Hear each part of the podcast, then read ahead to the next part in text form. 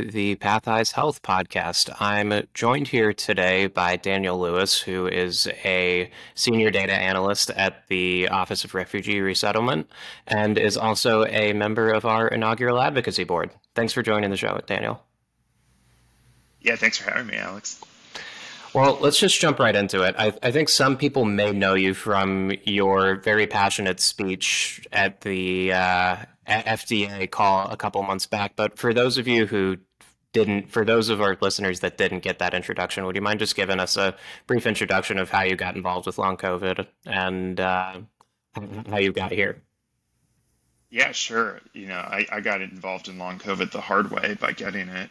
I was infected with COVID first in May twenty twenty-two and then again in July twenty twenty-two. I had no symptoms after my first infection, recovered totally normally. But then after my second infection, just a couple months later, uh, I've had this horrible lingering collection of symptoms. It It's basically M E C F S, but caused by long COVID. Right. Uh, so I've got post-exertional malaise, postural orthostatic tachycardia syndrome, extreme fatigue, persistent headaches, and so much more. So for the first few months, you know, I was just looking for treatment. Once I realized it didn't exist, I started figuring out how I could make treatments happen. You know, what would it take to bring treatments to the market? And I got involved in advocacy a little bit more with SolveME, talking to uh, my congressional representatives, and then I applied to be on that F D A panel. Um, and I did that talk, and I've also uh, now talked to a C N N reporter for a C N N story, and I've got some other advocacy projects in the works. Well, that's fantastic, and I know that advocacy is sorely needed in this space, and everybody dealing with uh, long COVID, M E C F S, and other post-viral illnesses re- really appreciate it. Um, throughout your experience, you kind of mentioned that it things were easy-ish in the beginning, just from a symptom management standpoint, and then started going downhill after um, after some time. What what what were those things early on that you noticed that really helped versus hurt in that initial process? Yeah, I mean, my symptoms weren't less than they are now early on. Okay, okay. They just uh, really haven't changed much, to be honest. Right. I've had an extremely steady state uh, since the day this all started in August mm, twenty twenty-two. Okay. Um. Yeah, I mean, the first couple of months, I didn't know what to do, and I was just probably making things worse by exerting too much. And then I started to learn how to pace, kind of taught myself, just noticed that when I rested, I felt better. So I rested more, and then I felt a little bit better and kept resting until uh, I just couldn't get any more gains from that. Um I also got put on a couple of good medications early on just for symptom management. Uh, it took a couple of months to get them, but once I had them, they really helped. So that was a beta blocker, which really helped with the dysautonomia, uh, brought my heart rate down, brought kind of reduced those palpitations, made the POTS not so severe. And uh, I also was put on bupropion, which is a antidepressant, but I wasn't given it for depression because I don't have depression. Uh, it was just for fatigue and brain fog. And it didn't help much with the brain fog. Helped a tiny, tiny bit with the fatigue, a little bit. Out of curiosity, how did you go about finding some of these off-label uses, whether it's like a low-dose S S R I or I know naltrexone has been um, something that's helped some people in a, t- a tenth of the dose. Yeah. What, what have been those keys to interacting with doctors that kind of know about this or coming into a physician's office with your own research and being able to present that and have a conversation with them? Yeah. Early on, I wasn't doing my own research. I was just calling every doctor I could get my hands on and begging them to do something to help me. And and they were the ones that had the idea to do the beta blocker and the bupropion. Uh, once once I was given those and they were like, all right, that's it, that's all we have for you, then I started doing my own research. Uh, I obviously L D N is the one that comes up a lot. I did try that. Uh, I tried it for a month and it had no effect. And I tried it at like a higher dose than people normally use. I don't know if mm. that would make it have more of an effect or not. Um, I do think maybe I should try it again. But yeah, that was uh, that was one where I actually shopped around for a doctor just to prescribe that. And I, I hired a health advocate who was very expensive. And she knew of a doctor who prescribed L D N. So I started working with that doctor just to get the L D N. Gotcha. Because none of my I, other doctors would prescribe it. I was even at a long COVID clinic, and my wow. uh, provider at the long COVID clinic wouldn't prescribe any medications for me. Wow, that's surprising and discouraging at the same time. Um, it was very discouraging. Um, yeah, she wanted me to do physical therapy, like an exercise program, and that was it. Yeah, yeah, I, I've we've we've definitely heard about instances like that, and I think it's a lot of it, it's difficult to figure out how to draw that line. I think on a provider side of things, where there, there's no standard of care, and kind of going after quote unquote deconditioning and trying to go after physical therapy and occupational therapy is ultimately like maybe one piece of the puzzle, but having that be just the full course of treatment has, I have yet to see many people that have purely benefited from uh, physical therapy. Yeah, I think physical therapy can be helpful if you don't have post-exertional malaise. If you have mm-hmm. POTS, there are like POTS exercise protocols that people absolutely are helped by, no question. Uh, but for those of us with post-exertional malaise, it's contraindicated. So it was kind of crazy that she Uh, sent me to a physical therapist. On the other hand, I will say occupational therapy was helpful to me. I saw an occupational therapist, and that was all about helping me pace better. So he was the one that helped me figure out to use a shower chair, to kind of uh, reorganize things in my house so that the objects that I would need more frequently would be closer to hand, uh, and I wouldn't have to exert so much to go fetch them. So that that was helpful. That, uh, that's a good piece of information for, for those of the listeners that aren't particularly familiar with what occupational therapy does. Would you mind just, just describing what that process looked like in a little more detail? Yeah, I don't know what, exactly what it is, to be honest. I know phys- all I know is the physical therapists I met with either wanted to test me for like specific neurological issues, like vestibular issues specifically, and they wanted me to exercise. And then the occupational therapist I saw didn't do any of that, and he just wanted to figure out how to help me get through the day in an easier way without requiring so much exertion. Um, and I, yeah, I, I, I think that may be closer to what occupational therapists do. Like they help you reorganize how you're doing things and learn new strategies for coping with deficits you have or limitations you have. Um, I, I'm not sure, to be honest. I, I think you, I think you hit it right on the head. That's that's what my description is going to be too. So we can we can leave it at that. Doubling down on pacing and kind of how you figured that out yourself, plus with this occupational therapist. What are the and obviously I know this is very individualized to each person, but you, you kind of mentioned that you figured out how to do it on your own. What are those signals that you need to take a step back from an energy standpoint, or even preemptively do some things to prevent getting to that point where you feel like you're about to crash? Yeah. Early on, I was not, you know, I, I was, I was such a mess that I wasn't doing anything rigorously or objectively. It was just, why do I feel like utter crap today? Oh, actually I did more than usual yesterday. I wonder if that's significant. And then once that had happened a few times, being like, oh, every time that I kind of do more than my usual amount, the next day I feel worse than my usual level. So then I experimented with it. Like, let me just not do anything today. Let me, I'm just going to rest today. And then the next day I felt significantly better. So it was like kind of clear for me. The other thing that made it easier for me than for other people, I think, is that I have like in addition to the post-exertional malaise, which is delayed, a delayed response mm-hmm. to exertion, I also have an immediate response to exertion. So, you know, I have P O T S. So if I stand up or if I exert, my heart rate goes up a lot. I wear a, a Garmin watch that I had from before long COVID that has continuous heart rate monitoring. So I could see my heart rate going up immediately. Um, I also uh, would get chest pain on exertion. My headaches would get worse on exertion.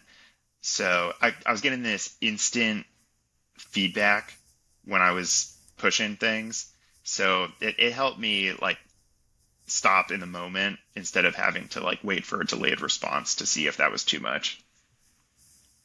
Right. Yeah, that's, I, I can see how that might make things uh, a little more clear. I, I know that a lot of the danger associated with post-exertional malaise is you you don't know it's going to be bad until the next day, and then it gets really bad. Um, I w- within the day-to-day structuring of symptom management, I know that we've talked in the past about like using Google Sheets or something to track symptoms. What what has been those things that have been helpful for you in, in the realm of figuring out exactly what's helping, what's hurting, and how to increase that baseline of uh, of energy management? Yeah. Yeah. So I've tried two different things, both just, you know, things I did myself in a spreadsheet. Early on, I had this idea that maybe I could track, I because I knew the heart rate was an issue, and I knew I had to stay under a certain heart rate. So once I was on the beta blocker, my heart rate had come down a bit. I tried to do this thing every day where I would, like first thing in the morning, walk as many steps as I could before my heart rate hit ninety beats per minute. Mm. And, you know, it was never a ton of steps. It was a handful of steps. And I was like, maybe there will be a pattern there. So I did that for over a month, and there was just no pattern.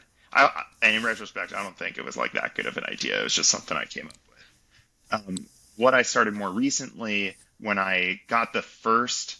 When a doctor finally gave me a treatment that I thought would treat my condition and not just be some symptom management, um, I came up with a system where every day I just mark on a scale from one to five how I'm feeling that day. So one is post-exertional malaise, total crash. Three would be baseline. Five is perfectly healthy. I never have any fours or fives. You know, it's baseline or worse. Um, My hope is one day it'll go to a four or five, but it hasn't yet. And um, for with that, at least I've been able to see, like, you know, how many baseline days do I have in a row? When am I crashing? And I, I take some notes each day. Not not every day. If if something meaningful happened that day, I'll make a note, like started a new medication, stopped a medication, or did something that I think might cause a crash because it was way too much exertion for me.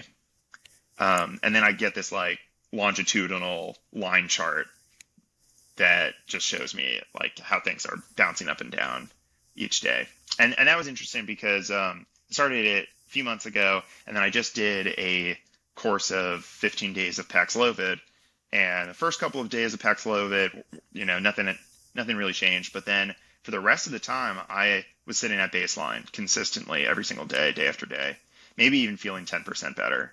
And I was able to see that in the data because there was this like horizontal line that went on for two weeks where for the previous few months, I my longest streak had been like one week. Mm. Uh, that's encouraging. I'm glad that uh, that you found a little bit of relief with that. And I think you touched on a really great point where, especially when you're trialing different medications, you're increasing or decreasing activity, it's really difficult to actually identify how you're improving without having some sort of data to back it up. I know with me, it was on some of my worst days, I would think, oh, this is what it's like all the time. And on some of my best days, I would think, oh, this is what it's like all the time, either due to the blessing or the curse of, I think, having a short memory when it comes to this stuff. It's uh, it, it was something that was difficult for me to identify over the course of two, three weeks, or even a month. So it, it sounds like you had a decent degree of success in quantifying what, what's helping and what's hurting. Yeah, it's the best I can do. I mean, it's it's pretty limited just to have this like basically three point scale because I never go to four or five, and it's just generally to capture all my symptoms. I've tried I've tried tracking more symptoms more individually, but it's always hard to you know say is like is this headache a three or a four, and it because it varies so much within the day even. Yeah, so it's the best. Yeah, yeah. And point about like you, you think it's going to last forever, whether you're feeling bad or good, like whatever your current state is, you think is going to be your permanent state, and it's never true. There's so much fluctuation with this disease. Absolutely, you, you hit it. Fl- fluctuation, I think, is the, the best word that I could could put on it as well. Um, so, getting a little bit more macro here for a second. If there were one or two structural or very tactical things that you could change about how we as a world manage long COVID and other complex chronic illnesses, what what would those things be? Yeah, I mean, it, for me, it's always, how do we get treatments? What is it going to take to get treatments? How much research funding do we need? What institutional structures do we need to set up to flow that money into, to turn that money into good research that turns into treatments? So I think we do need a strong basic research program simultaneous with research on biomarkers and animal models that will be used for drug development, simultaneous with clinical trials on the uh, drugs that we already have available and can start trialing, either because they're off-label or because they've previously been in development for other conditions. And I don't think there's anywhere close to as much research funding for all of these as there needs to be. Um, you know, the, the estimate I saw just last night of just lost wages from long COVID just in the United States was on the order of hundreds of billions of dollars. And, you know, we're spending millions basically on research funding. So it's off by several orders of magnitude from the scale of the problem. So I'd like to see, you know, billions of dollars spent on research funding in the U S alone and billions more spent in other countries. And um, for that to continue year after year until this problem is solved and the job is done. And, and I want kind of what AIDS has. You know, they have the Office of AIDS Research in the National Institutes of Health, um, specifically in the National Institute of Allergy and Infectious Diseases. And they also have an office in the uh, Office of the Director for coordination of AIDS research across uh, the different institutes and universities. And I think we need both, both an office for coordination in the Office of Director and a permanent office in one of the institutes with dedicated billions of dollars of research funding per year. Absolutely. I, th- I think you hit it right on the head. The uh, the research paper that keeps me up at night was from David Cutler at uh, Harvard, who estimated that the total economic impact, including lost wages, quality of life, um, was three point seven trillion. And you just yeah, I think that also it, includes like healthcare expenses. And healthcare expenses, yeah, that that was the third one. Thank you. So that, that that just boggles the mind, and I know there's been some statistics that have said that from a payer standpoint, you're looking at an average of nine thousand dollars a year per patient, which anecdotally, in my mind, is a little low. I'm I'm curious to get your your take on that from a like spend standpoint, from what you've heard. No, that sounds about right. I mean, it's it's hard to spend a lot of money on this because there are no treatments. So that money is just being spent mm-hmm. on office visits, on pretty standard testing. You know, the, it, we're not getting specialty treatments. I think if we, if there was like some scarce biologic that came to market and could sell for twenty thousand dollars a year, then we would see that number go up. But, but it would be for one year because you'd get the treatment right, and then you'd get better, and then you move on with your life. Uh, that nine thousand dollars a year kind of needs to continue on ad nauseum because you, you're not solving anything, and people are going to continue to use healthcare to try to solve the problem, even if it doesn't work. Right. I, I think that's a great flag to point out, just that that's purely like stabilizing and not even improving. It costs nine thousand dollars a year, maybe not even stabilizing, just looking for, for some sort of answers. Go up, because you, you kind of start with the low-hanging fruit and get like an M R I, which might be a few hundred dollars. But then you, you need to go up to, okay, now I'm going to try I V I G, which is thousands of dollars, or, you know, biopsies, various types of procedures, stellate ganglion block. You know, things will get more and more expensive as you uh, lose the low-hanging fruit. So, yeah, I, I think yeah, that healthcare costs I, are going to go up. I also, you know, the, the C D C household pulse survey has been showing that the percentage of Americans saying they have long COVID has been going down over time.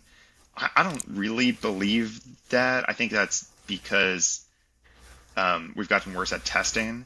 So if you now have the symptoms of long mm. COVID, you may not know it was caused by COVID, and you think it's right. maybe something else.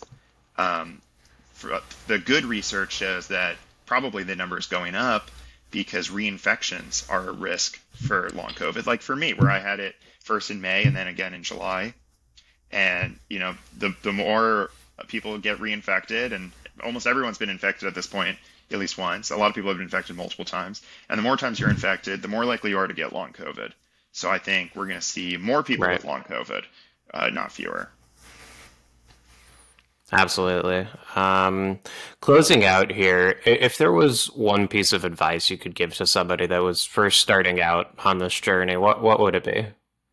Oh, it's the same advice that everyone gives, which is stop, rest, pace.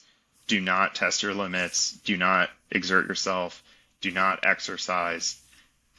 You know, just stop, lie down, rest as much as you can to an extraordinary degree, more than you ever thought you would need to before.